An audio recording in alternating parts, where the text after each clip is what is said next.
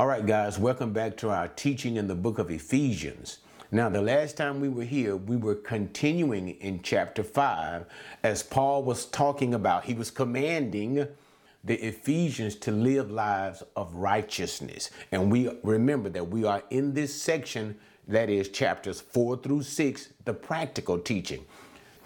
Chapters 1 through 3 dealt with a theological point of Paul. Paul was speaking of God's gracious gift of election, that is, salvation. That's why he said the high point, uh, Ephesians 2 and 8.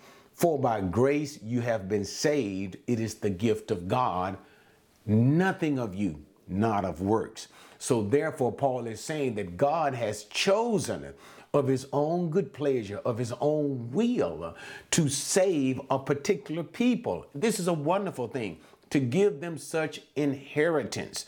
All of this is the will of God, the gift of God. Thus, he ends, he finishes in chapters four through six. So the theology, chapters one through three, the practical section, chapters four through six, and this is often how we've told you before, Paul divides his letters, theology, then practical section, how to respond to God's gracious gift of salvation. So that's what chapters four through six about. And how should we respond? How should all respond? By living a holy and a righteous life. So that's what he's talking about. So we're still in that particular section as we are in chapter five. So the last time we talked in chapter 5, what Paul was trying to do was he was trying to get these Ephesian Gentiles to remember and to consider their former lifestyles. And what characterized their former lifestyles? Sexual immorality, lust of the flesh, all types of uncleanness, thefts, debauchery, greediness, all of these types of things. So Paul wanted them to consider their former lifestyle, he used it parabolically, to speak of in a sense of like clothing, like clothing. That is, consider your former lifestyle as unclean clothes. And you know what? Take these things off, put them far from you. Now consider as clean clothes the things that I have taught you about Jesus Christ, about righteous and holy living, and put these things on you. And thus, Paul would continue to speak concerning the righteous living that he wanted these Ephesians, the church, to live. Then he kind of goes on to this latter part when he talks about don't be drunken with wine, wherein is with, with excess, that is, to be drunken. He is not saying it is forbidden to drink wine.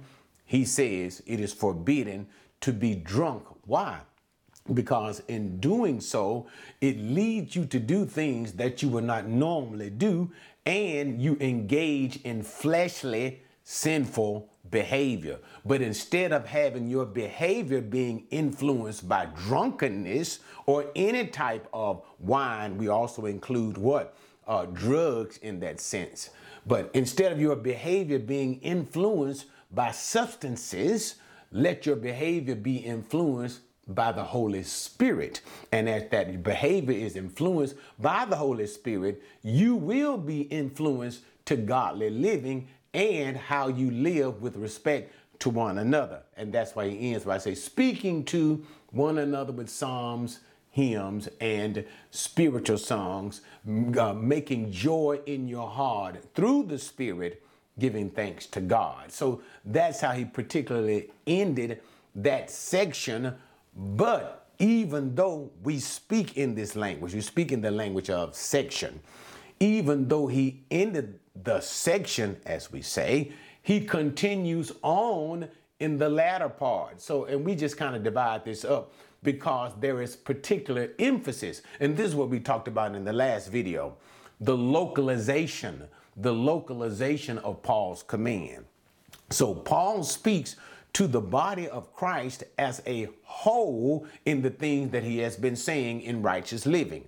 He continues to speak to the whole church, to the body of Christ in holy living, but he begins to speak particularly to husbands and wives. And that's why I use that term localizing because he's speaking to particular groups. And the groups that Paul will key on is the wife and, or should I even say, the wives and the husbands. Okay, with all of that said, let's just simply continue at the end of this chapter. Um, it actually should be a short chapter, but never can say. And it's going to be one of those challenging things when we look at the spirit of the world in this day, the climate of the world in this day. But let's just go on and deal with the verses. Wives, be subject to your own husbands as to the Lord. For the husband is the head of the wife, as Christ also is the head of the church, he himself being the Savior of the body. But as the church is subject to Christ, so also the wives ought to be subject to, ought to be to their husbands in everything. So the first thing that he does, now notice we talked about this localization. How should the church, the righteousness, you remember, okay, remember, okay, let me just slow it down. The whole point of everything. You've been saved, and God has chosen to bless you with this wonderful inheritance. Thus, how shall you respond to God's salvation? You respond by living righteous lives. What is the character of the righteous life of a believer? Now, here specifically, he talks about the wife. What is the character of a righteous life of a believer, of a woman who is saved and married? The character of a saved married woman is to be subject to her husband. Now, let me make a statement apart from this, apart before we even get into the text, because as I was saying earlier, I was about, I was about to allude to earlier, such biblical language as to uh, that we have here in today's world almost violates the conscience of women of, of modern day unsaved women. Notice what I said modern day feminist unsaved women. And forgive me, right now, I am not going to spare. I'm not going to try to spare your feelings, and neither am I going to try to be sensitive to your feelings. My job is to teach the Word of God. My job is to be on the side of God, even though I want to cons- I, I want to be considerate to the difficulties that we do face. But at the same time, as Moses said when he came down from that mountain, when the children of Israel had sinned, Moses made the statement, should I dare say, he asked the question, Who is on the Lord's side? And the Levites responded to Moses, I am such a Levite. I respond, I am on the Lord's side, and I can really care less about how you feel. It is about what the Lord has spoken. And if indeed you are saved, you want you want to have a mindset and a spirit that is willing to do what the Lord has told you to do. All right? Now, with all of that said, let's get into the divine word of God. So what? He begins to say, because it's difficult. It's difficult. Women today being subject to a man, uh, it's their husbands. That's almost like profanity. I do what I want to do. I'm independent. I have my own mind. This is the thinking of the world. This is not the mindset that God's saved women should have, God saved wives should have. They should have the mindset of the scripture. And what is it that God has ordered in the married relationships? Because this is basically what we're seeing. We're seeing how God has ordered the marriage relationship. Why? Because God alone is God. God is sovereign all things belong to God and God does what he wants. He sets he sets things in the order that he wants. So, okay, I'm not going to preach. I'm not going to preach. Let me get back to the teaching. So what? We now see the ordered relationship that God has given for the marriage. And with respect to the wives, he says to be subject to your own husbands. Now, I don't want to get deep into this because this will make a video really, really long. But when you see that be subject to, actually, that verb be subject is actually not in the text. The verb is considered to be a carry on from the original verb that was used in verse number 21. You see in verse number 21 where he says, and be subject to one another in the fear of Christ. But the sense, but what he's literally saying is, uh, hupotasso. And that that verb, and because I'm getting way ahead of myself, so let me slow it down.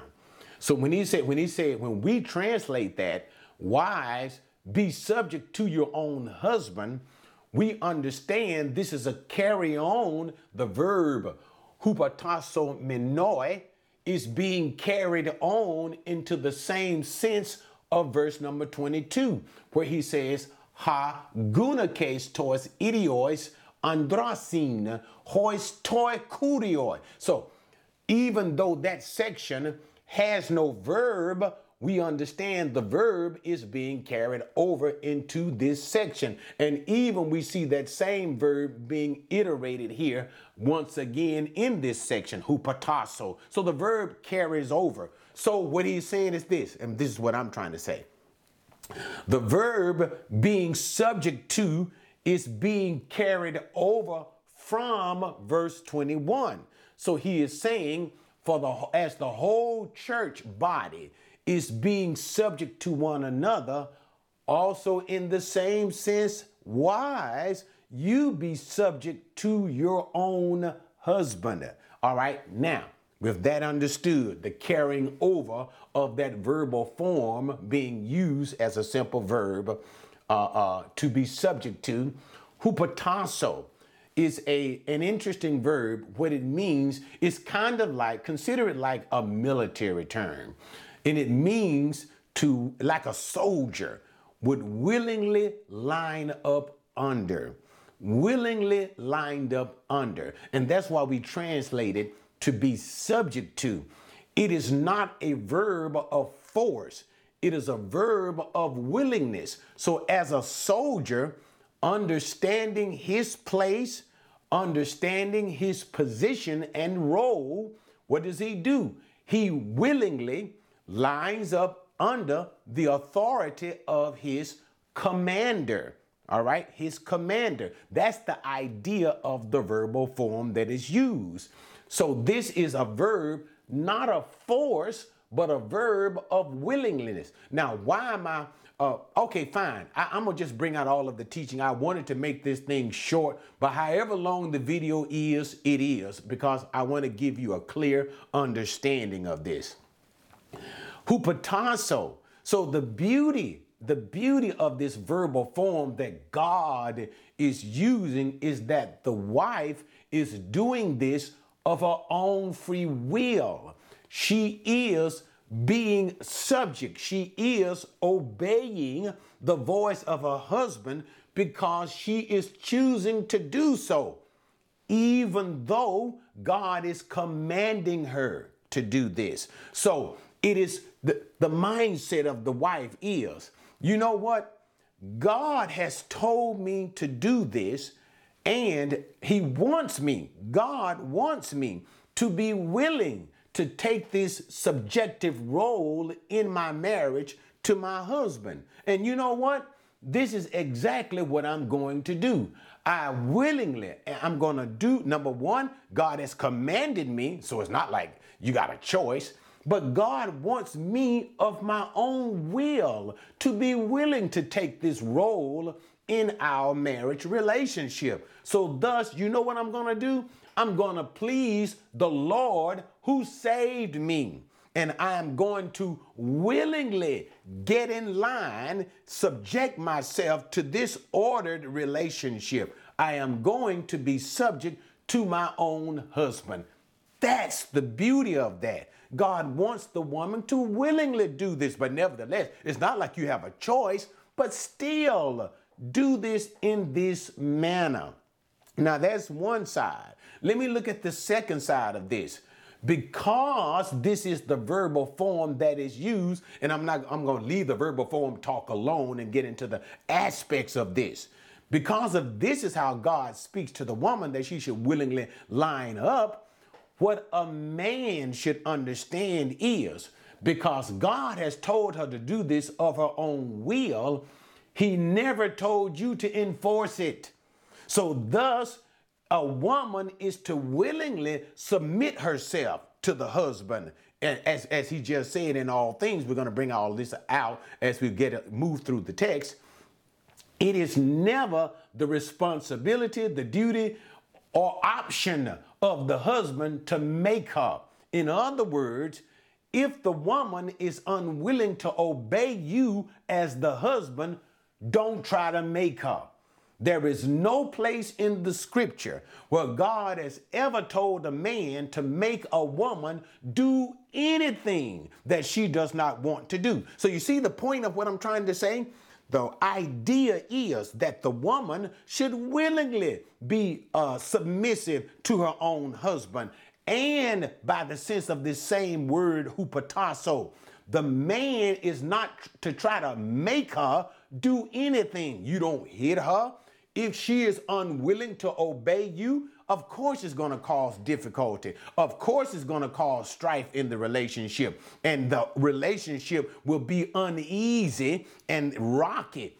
But you are not to try to force her to do anything. If she does not want to obey you, that will be between her and the Lord. And Jesus will deal with that rebellious wife when he sees her. Okay, so that's the idea. Now let's just move into the text because I don't want to. Okay, y'all know me. But anyway, so he says, so the wives are to be subject to, and notice, idios, idios, to your own husband. So you are to be subject to one in particular. Who is that one in particular that the wife should be subject to? Her own husband. So it sets up that relationship, and we can see how Paul begins to move the text to specificity. And that's why I said the localization. He begins to deal with what? The wives and what? The husband. And we can see that Paul is dealing with these specific groups because he uses the definite article.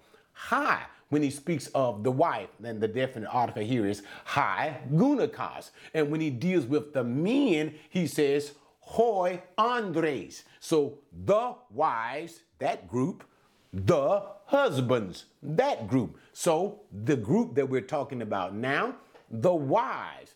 What what about the wives? You be subject to your own husband. You line up in ordered submission in ordered obedience. Be subject to your husband. Then he says, for, and that word for is hanti in the Greek. And hanti can be, uh, it literally it brings in the idea of because. Because. So, why should the wife be obedient to her husband, be subject to her husband?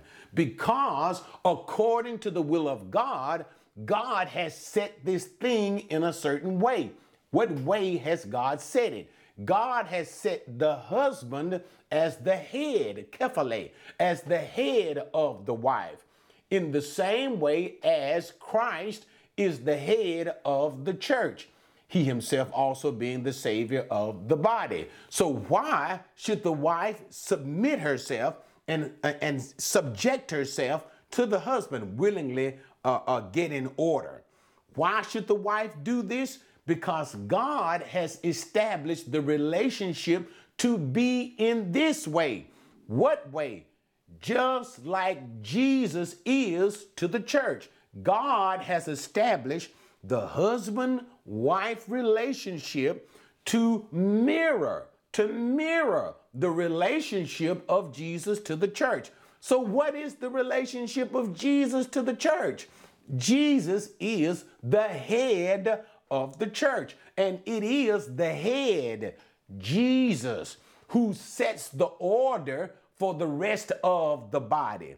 The rest of the body. So the so the wife is to be pictured as the body and the husband is to be pictured as Christ, the head. And as Jesus the head sets the order for the rest of the body.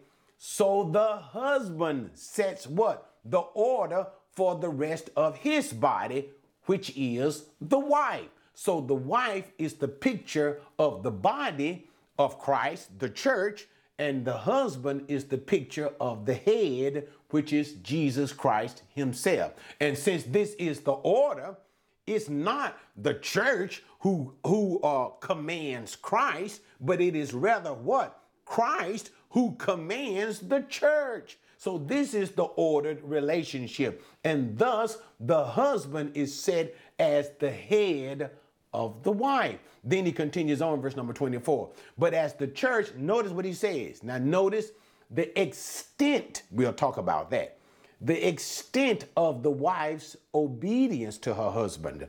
But as the church is subject to Christ, so also the wives ought to be to their husbands in everything.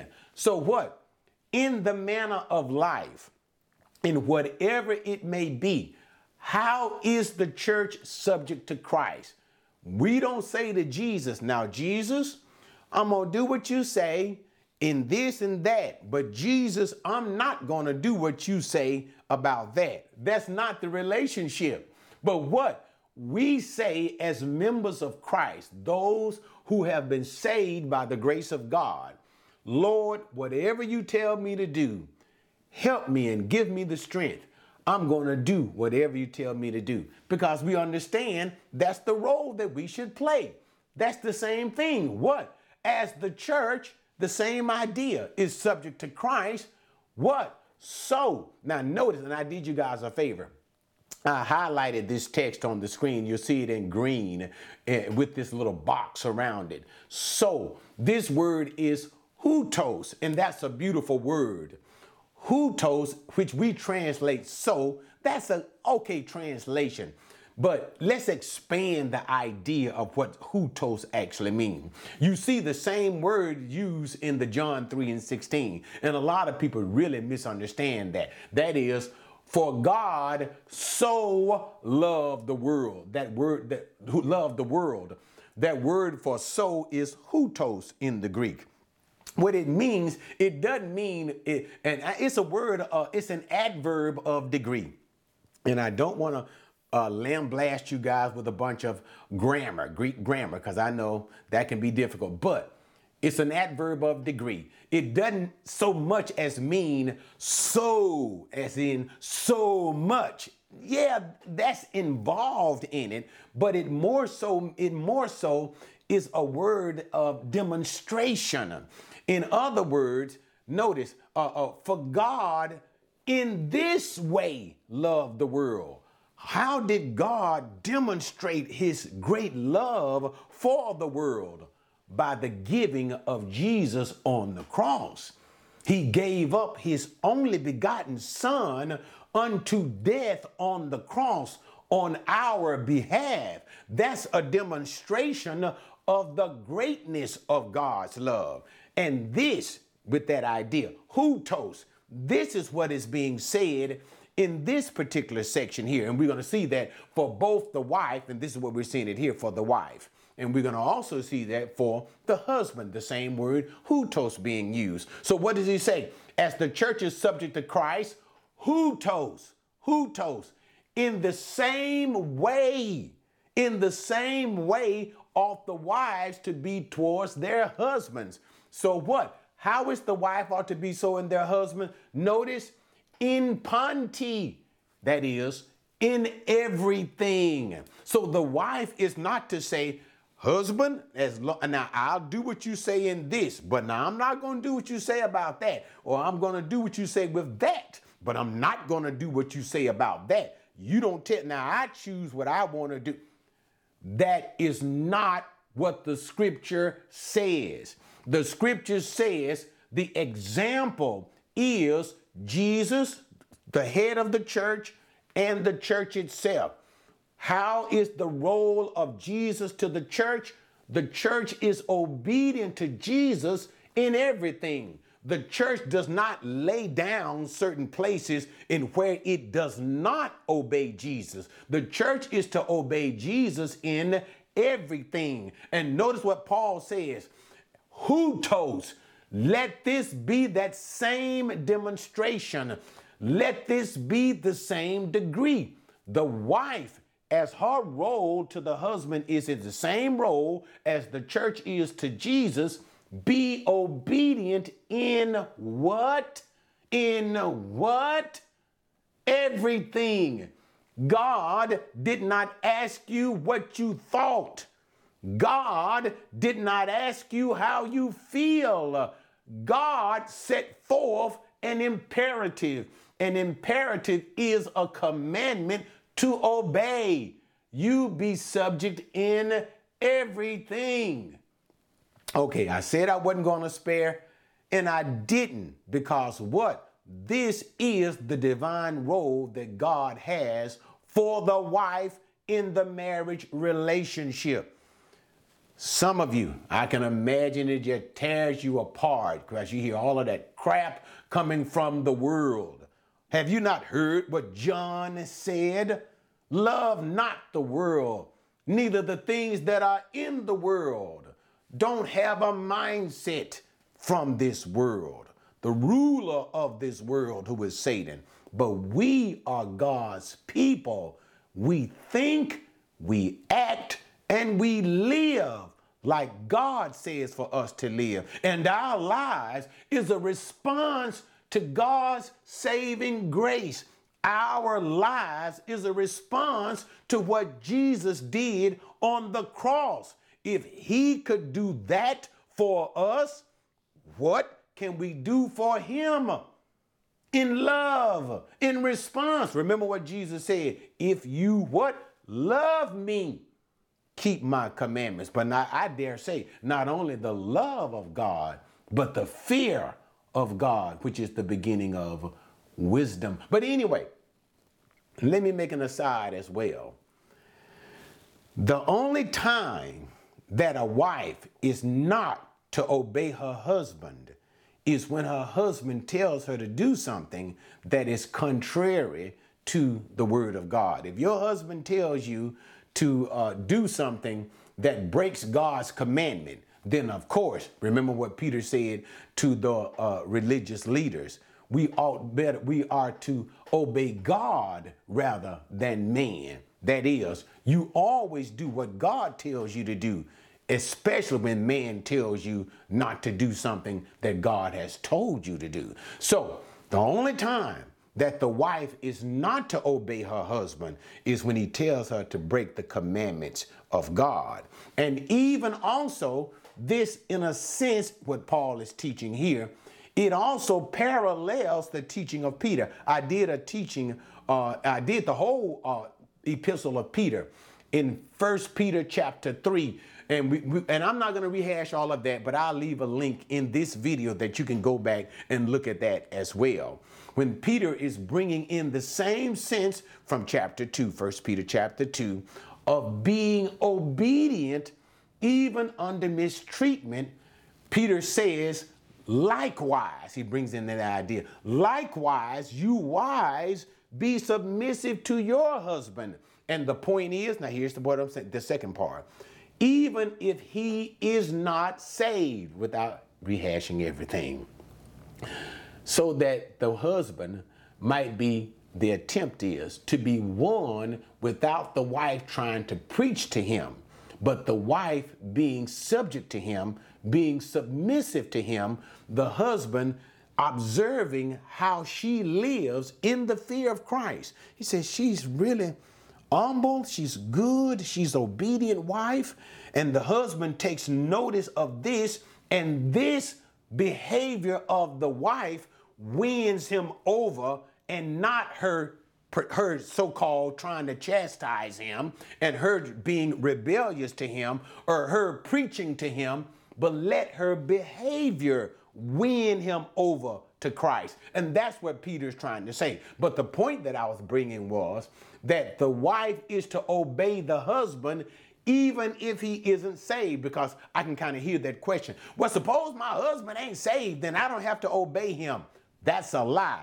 Peter said, even if he's not saved, obey him. Why? Because it's not about who's saved and who's not, except for the commandments given to the Christian. The point is about the divine order of the relationship. And what is the God given order of the relationship? The wife is to be obedient, to submit herself to her own husband. Why? Because God has said it in the same way of Jesus and the church. And how does the church respond to Jesus? In obedience. Why? Because Jesus is the head. In the same way, the wife should respond to her husband. Why? Because the husband is the head in the same way that Jesus is to the church. Okay? Now, that may seem difficult for the wife, but that's not the case. Because notice something, before we even get into this other section, which is part of this whole section as a whole, that is that which pertains to the husband, look at the length, look at the length that was given to the wife, verses 22 through 24. But look at the length that is now given to the husband, verses 25 for the most part to verse 33. Now, notice that. Now, you may say, wise, how difficult it is, how difficult it is to be obedient to your husbands. The greater weight is not so much on the wife the greater weight you'll find out is on the husband. Why? The husband is commanded to mimic Jesus, to follow the example of Jesus, the perfect one. Now, you tell me who can follow the perfect example of Jesus, the perfection of Jesus. Give it up. Get, that's that's a measure beyond us. But nevertheless, so let me just get into the text because I can hear the women. My God, my God. Trust me, the greater difficulty is for the husband. Let us see. Husbands, hoi andres. Now to this group, what is the command of God? Love, the, love your wives, just as Christ also loved the church and gave himself up for her so that he might sanctify her, having cleansed her by the washing of water with the word, that he might present to himself the church in all her glory, having no spot or wrinkle or any such thing, but that she should she would be holy and blameless. So, okay, so l- let me stop here because this is expansive as you already see. You've already taken up enough verses for the most part as spoken to the wise. But he says to the husband, to love your wife. And he uses that imperative verb. He uses the word agapate. Agapate. Now, there are basically three types of words, basic three words that we see in Greek with love. That is phileo, and that is that eros love, and then there is the agape. The phileo love is basically the love of a friend, friendship. Then the eros love is erotic love, the, the sexual type of love. And then there is the agape or agapete, agapao, which is the verb that is actually used here, but the agapata, agapete, the verb. That is a self sacrificing love. So notice that's the idea. That's why he brings in the comparison of Christ and the church. How did Christ, John 3 and 16, how did Christ love the church? By giving up himself for the church, by giving his life for the church. It is a self sacrificing. It is a willingly self sacrificing. So let me talk about the verb. I like that verb. And see, women think that they have a difficult time because the obedience thing. Trust me. To agape, agapao, the church, is to love something not because it is worthy of that love. So you got to feel that. It's not because it's worthy of that love. But let me let me let me let me let me bring out the end first. But what is the degree of that love? The degree I will willingly give my life because that's exactly what Jesus did. Jesus did not murmur and complain about going to the cross. He looked forward to it. Jesus did not try to duck, hide, and reject the cross. Satan tried to get Jesus to do everything. He wanted, I'll give you the world. Do anything, but whatever you do, please don't go to the cross. Tried to kill Jesus ahead of time. Don't go to the cross. But Jesus' mindset, he had his, he set his mind towards Jerusalem. And it wasn't the place, but the event that was about to take place. Jesus knew all that would come upon him, the cross and the suffering, and he willingly, no one takes my life from me. I lay my life down of my own free will. I do it because I want to. This is the agapao. This is the love that Jesus had. All right? So that's the extent of his love to sacrifice. And remember, husband, how should you love your wife? To be willing to lay your life down for her. You got it? Now, let's identify who you are laying your life down for.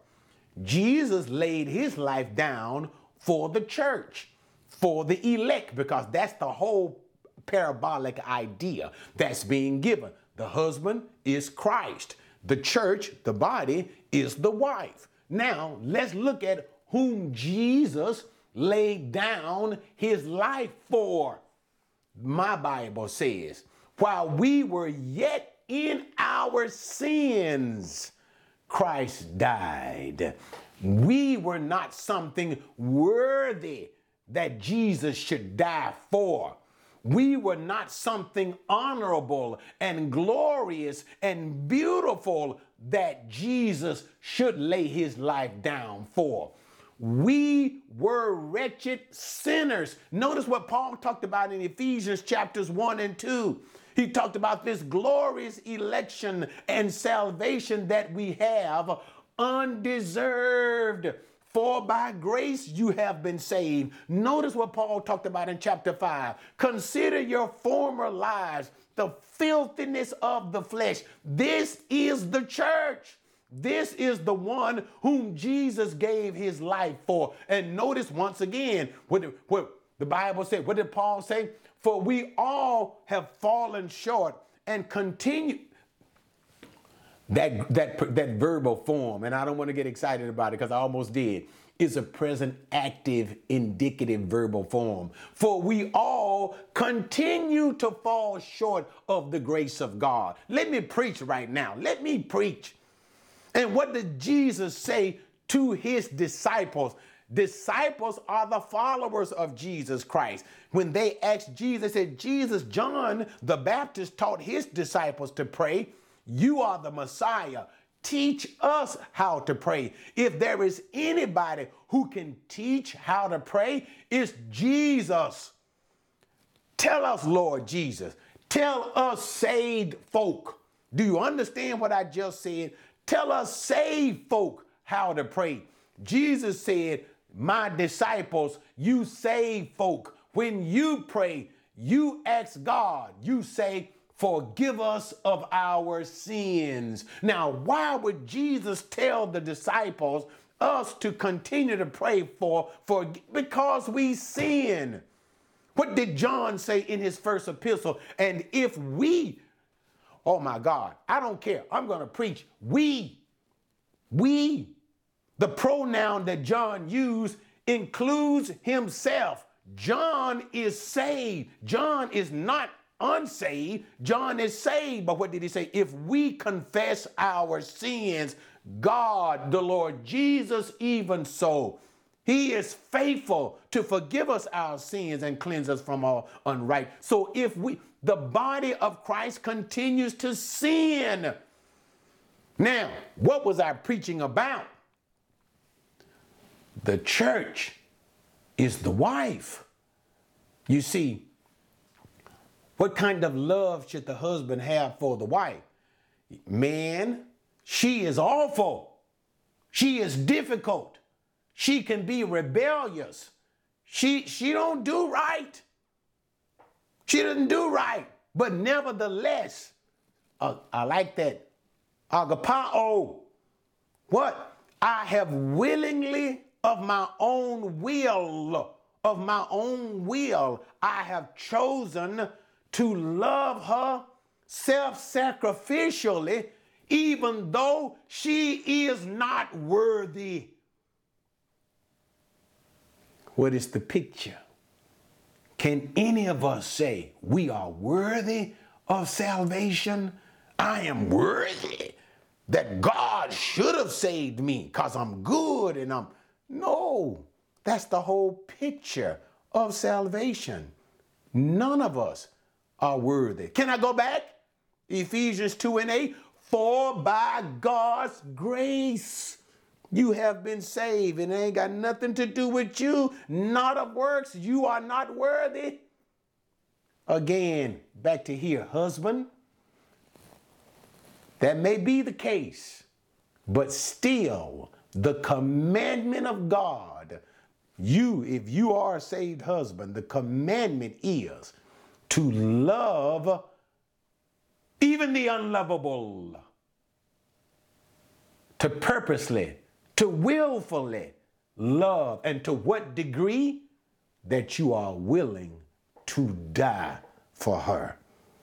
And you want to set her apart for yourself, even as Jesus has set the church apart for itself. And that's what the rest of it means. That he might what? Sanctify, cleanse by the washing of the water of the word, and present the church to himself in all of our glory. You see, the glory is not the glory that the church has inherently.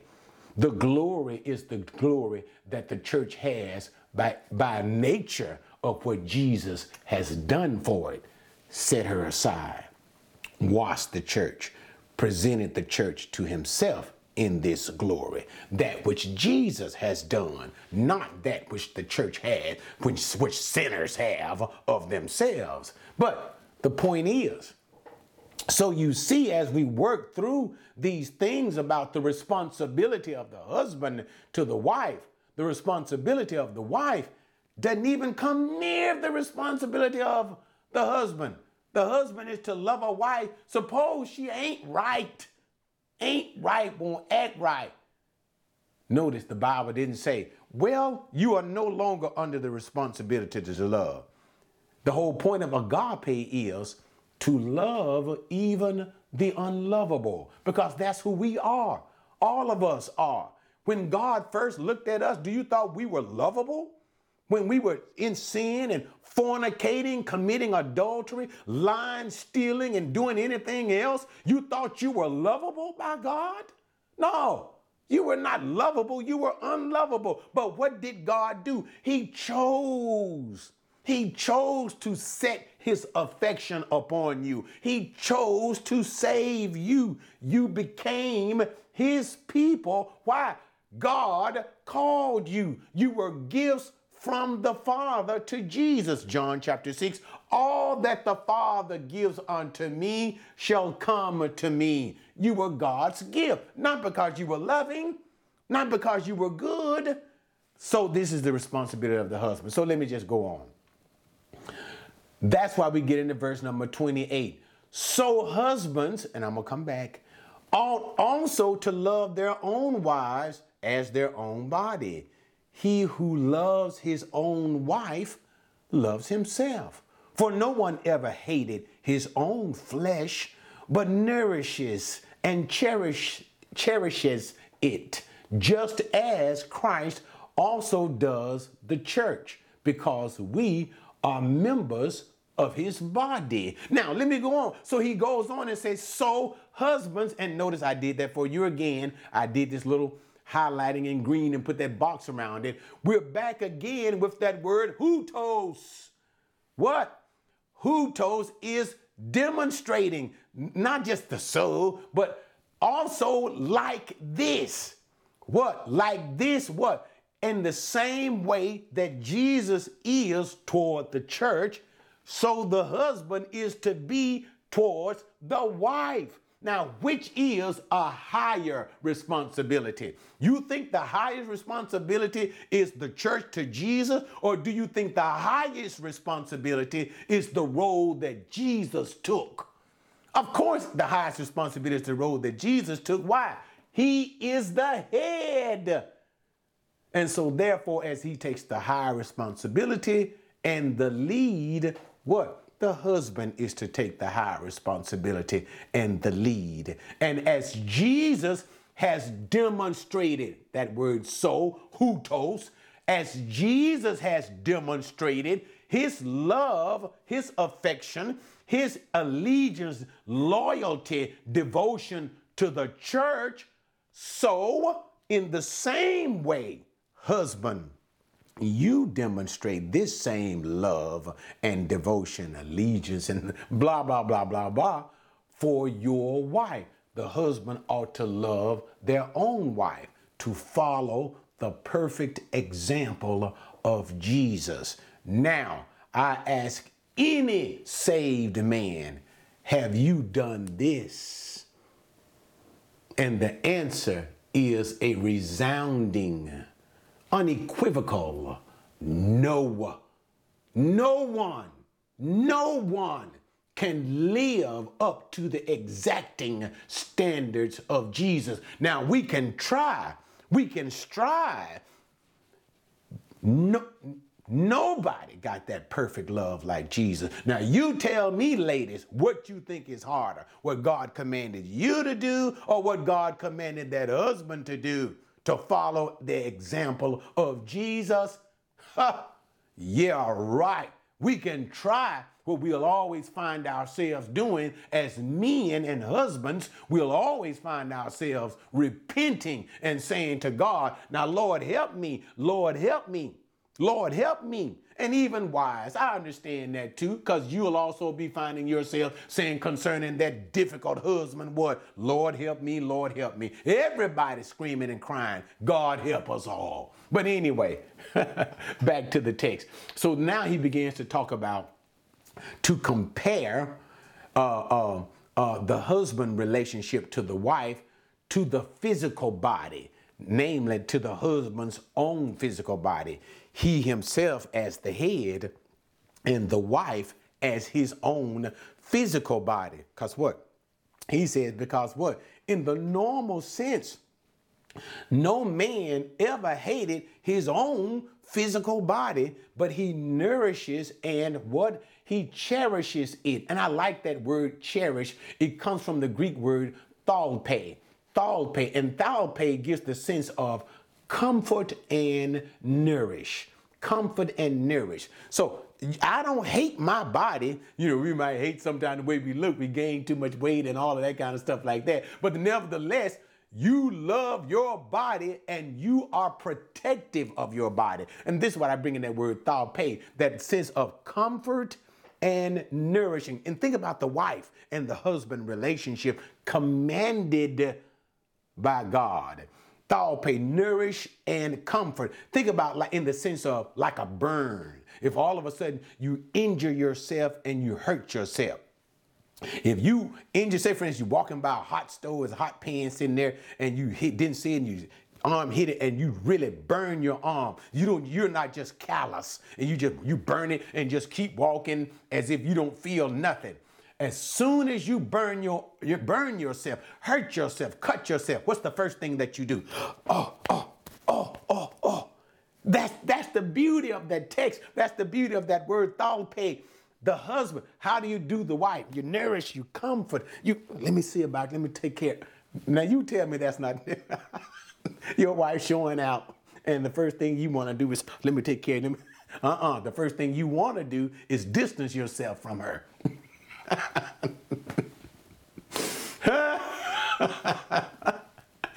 no man ever hated his own body, but he takes care of it.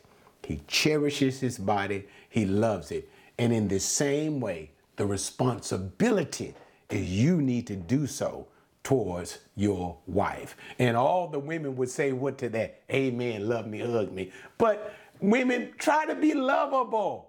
If you yourself are respectful, obedient, you are more likely, more likely get this response. But if you're rebellious with all this attitude, don't tell me what to do. You ain't my daddy. First of all, that's not a Christian mindset. But then you, you make the husband react in a more difficult way. But nevertheless, roles have been given to each. The wives, you be subject. I didn't ask you, saith the Lord. I told you to be subject. Husbands, love your wife, just like Jesus loved the church. I didn't ask you about what she did, what she said. You do what I told you to do. Okay, but let me finish this thing. And then he says, simply says, husband, the your your wife is like your own body. Common sense. You take care, you love your body, you protect your body, you nourish your body. Okay? And then it says, and this type of relationship should be the case because all of us, husbands and wives, we are all members of Jesus's body. So as Jesus loves us all, let, let each one of us play the perspective role that Christ has assigned to us. So wife, you play your role. Husbands, you play your role. All of us are responsible for these things in the body of Jesus Christ. Verse 30, he begins to give reason. And here's the thing. Here's the thing. Now, even though collectively he speaks of uh, both the man and the woman in that collective relationship, but more so, he still is laying, he's still laying the weight of responsibility on the man. So he's really just working men, he's working our behinds out pretty good. For this reason, what? A man shall leave his father and mother and shall be joined to his wife, and the two shall become one flesh. Now, you'll talk half the day on that. this mystery is great, but I'm speaking with reference to Christ and the church. Nevertheless, each one among you is to love his own wife, even as himself, and the wife must see to it that she respects her husband. Okay, so we wrap it up. He says, For here's the reason because of all of this thing. This sets the course. What? As God stated in the beginning, in the book of Genesis. Remember when there was the presentation of Eve to Adam? Notice how I said that. The presentation of Eve to Adam, where God Himself performed the first wedding. For this reason, a man shall leave his father and mother. This speaks of responsibility the responsibility. When a man becomes of age and takes a wife, his responsibility is no longer to his father and mother. The greater responsibility of that man is now to his wife. He is her take her caretaker. He is her provider. He takes care of her. She becomes his primary objective not his, fa- his father and his mother. So as the wife becomes his primary objective, so the, he leaves the father and mother and shall be joined to his wife. The new relationship is formed, a man and a woman. And that relationship is no longer of independent uh, individuals. And ladies, listen to what God has just said. He shall be joined to his wife All of this crap, I'm sick of this. Independence. You want to do your thing apart from your husband. You want to do this, you want to do that. And even men, sometimes that's the case. You want to do your thing apart from your wife. That's not the purity of the relationship ordered by God. If both of you did what God wanted you to do, were what God wanted you to be, you would be joined together as one. Get rid of all of this independence crap that you learn from a world that's going to hell, a world that's following after the teachings of Satan. But back to the text joined is now a new creature, a new creation, and one. One flesh, and the two shall become one flesh. No, you doing your thing. I'm this and you that. And you can see all of this crap. Let me just make an aside. You know, I'll get married. There what used to be a traditional thing. Uh, I, uh, uh, people get married. And I'm not going to get into all of the history behind that, but normally in America, people get married, they take the name of the husband, the husband's last name. But now, all of this crap of independence, the woman gets married, she keeps her former name. She keeps her, because I want to let you know, even though I'm married, I'm going to still keep a certain independence from you. I'm going to keep a certain uh, separation from you. I'm going to maintain my identity apart from you. I'm going to do what? Maintain my identity apart from you. I'm going to keep my name. I'm going to keep my maiden name. I'm not going to take care. This is not Christian. This is not Christian. And I'm not so much dealing with hammering the name. The name is just a, a, a sense of the, a, a, a reality of the sense. The point is the identity, both husband's identity that you formerly had, the wife identity that she formerly had, all of this is dissolved into just a new identity, a one identity. It's dissolved. And now you two are one. All right. But nevertheless, let me finish it because this went long enough, but I think you guys got it.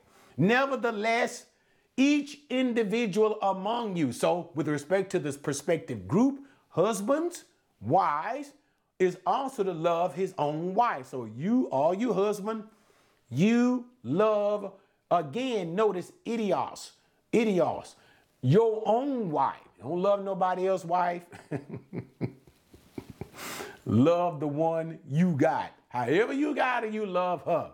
Love your own wife even as himself. Notice, notice how long it keeps working on the husband's behind. Even as himself. Notice again, even. That word even is hutos. Hutos. How should you demonstrate that love you have for your wife? In the same way you love your own self. You love your own flesh. And again, even earlier, even as Christ loved the church. Love even as himself. And then he brings the wife in one more time and he says, and the wife, you see imperative command, respect your husband. And that word actually is phobete, phobete, phobete, which comes from the word, this word Greek, phobeo, which means to fear. It brings in the sense of uh, a deep reverence, having deep reverence. Let the wife respect the husband. And this is another problem that I see that is such a contagion in marriage with respect to women. There is in our day no respect for the husband. There is no reverence for it. Women, if there is a man that you should respect, married woman, if there is a man that you, you should respect, respect your husband. And that's why some of the reasons why, if you'd allow me to make this aside, one of the reasons why there is so much difficulty, harshness, coldness of the husband to the wife is the lack of respect. Thus, I would say, thus, I would say, if each member did what God told you to do, husband, love your wife, wife, respect your husband, the relationships would be so much better. I would dare say the relationship would be divine. All right, enough with all of that. Oh, I know that was hard, but nevertheless, it is the Word of God for the ordered relationship of the husband and the ordered relationship for the wife. We all can pray. We all need to pray. Dear Lord, help me to do what you've commanded me to do. All right. If this video has been a blessing to you, consider supporting this ministry. There's a link in the description, or you can use that, what is that, YouTube thanks button, however they, you want to do it. And uh, but if the ministry has blessed you, support the ministry. Also, for the video, give the what they call it, the likes and the su- subscribe and all of that kind of stuff. I don't get into all of that, but we do want the word of God to propagate for God's people. Remember, God's word is for his people. Everything that I have just been teaching it's not for the world. It's not even for married people in the world. Mm-mm. This is for married people who are saved. This is how God wants us to live these ordered lives for the wives, for the husband. As for the world, you know what the world will follow? The prince and power of the air, the ruler of this world. But we follow Christ and the teaching of Scripture. All right, guys, God bless you. See you next time.